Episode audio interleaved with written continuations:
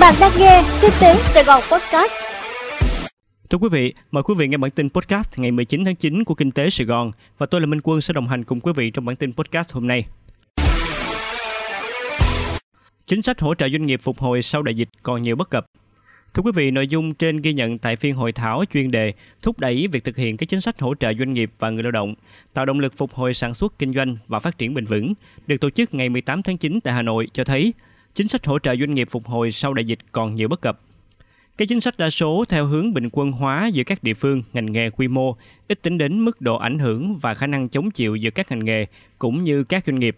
Liều lượng chính sách còn khiêm tốn, cùng với đó là số lượng đối tượng được hỗ trợ quá nhiều nên lợi ích từ chính sách bị dàn trải. Chính sách nhà nước trong một số trường hợp đưa ra các tiêu chí phi thực tế, không sát với hoạt động doanh nghiệp. Các văn bản luật khi được ban hành còn mơ hồ, thiếu hướng dẫn cụ thể, có quá nhiều văn bản hướng dẫn chồng chéo, các văn bản luật chưa được cập nhật thường xuyên theo thực tế. Nhiều văn bản luật chậm cập nhật gây khó khăn cho hoạt động doanh nghiệp. Đà Nẵng lên kế hoạch đón khách Ấn Độ và Trung Đông. Thưa quý vị, ngành du lịch Đà Nẵng kỳ vọng vào việc mở đường bay trực tiếp từ các thủ phủ lớn của Ấn Độ như New Delhi, Mumbai do hãng hàng không Vietjet Air khai thác mở ra cơ hội thu hút khách du lịch Ấn đến Đà Nẵng. Bên cạnh đó, đường bay từ Qatar đến Đà Nẵng sẽ được sớm kết nối trở lại sau khi khai trương vào năm 2019 và phải định hoãn vì dịch Covid-19. Thông tin này được chia sẻ trong chương trình trao đổi chuẩn bị phục vụ thị trường khách Ấn Độ và Trung Đông do Sở Du lịch Đà Nẵng tổ chức vào chiều ngày 17 tháng 9.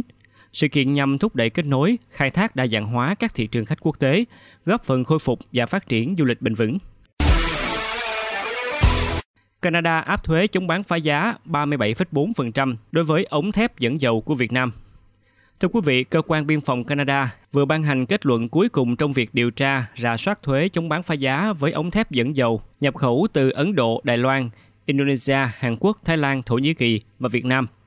Theo kết luận cuối cùng này, ngoại trừ một số công ty Đài Loan, Ấn Độ và Hàn Quốc cung cấp thêm thông tin trong quá trình rà soát và được hưởng mức thuế riêng rẽ,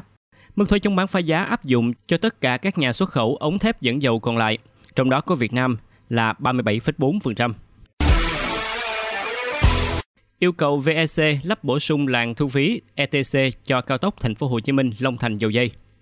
Thưa quý vị, báo cáo của Tổng cục Đường bộ cho thấy sau thời gian vận hành chỉ có thu phí tự động không dừng tại khu vực các trạm thu phí Long Phước, trạm ra quốc lộ 51 theo hướng từ Thành phố Hồ Chí Minh đi quốc lộ 51 và trạm vào cao tốc từ hướng quốc lộ 51 về thành phố Hồ Chí Minh.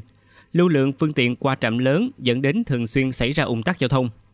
Nguyên nhân được Tổng cục Đường bộ chỉ ra là do trạm thu phí Long Phước mới lắp đặt 9 làn ETC trên tổng số 14 làn thu phí tại trạm. Trạm ra quốc lộ 51 theo hướng từ thành phố Hồ Chí Minh đến quốc lộ 51 mới lắp đặt 2 làn ETC trên tổng số 4 làn thu phí tại trạm.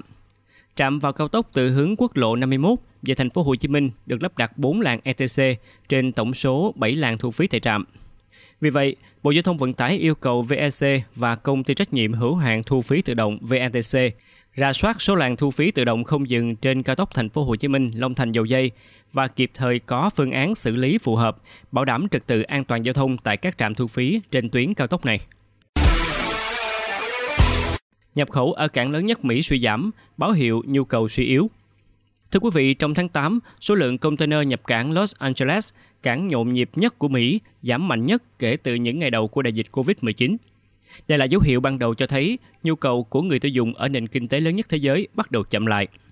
Lượng container nhập khẩu vào cảng Los Angeles giảm một phần là do các nhà bán lẻ hủy các đơn hàng từ châu Á vì lo ngại nhu cầu của người tiêu dùng suy yếu trong bối cảnh hàng tồn kho và lạm phát vẫn ở mức cao. Bên cạnh đó, theo Seroka, do lo ngại tình trạng giao hàng chậm trễ, các chủ hàng có thể đã tăng tốc nhập khẩu từ những tháng trước cho những đơn hàng thường được giao vào tháng 8 để phục vụ nhu cầu mua sắm trong mùa thu và mùa đông. Dữ liệu gần đây nhất cho thấy chi tiêu tiêu dùng và doanh số bán lẻ của Mỹ tăng với tốc độ chậm chạp một dấu hiệu cho thấy lạm phát nóng nhất trong gần 4 thập niên đã bắt đầu gây ảnh hưởng lớn đến nền kinh tế. Trong nhiều tháng qua, các cảng của Mỹ luôn trong tình trạng quá tải bởi lượng hàng hóa tồn động do các tắc nghẽn trong chuỗi cung ứng và sự chậm trễ trong giao hàng. Tình trạng này đang có dấu hiệu giảm bớt nhờ vào những cải thiện về logistics và nhu cầu hạ nhiệt khi lãi suất tăng. Quý vị vừa nghe xong bản tin podcast của Kinh tế Sài Gòn. Hẹn gặp lại quý vị trong bản tin ngày mai.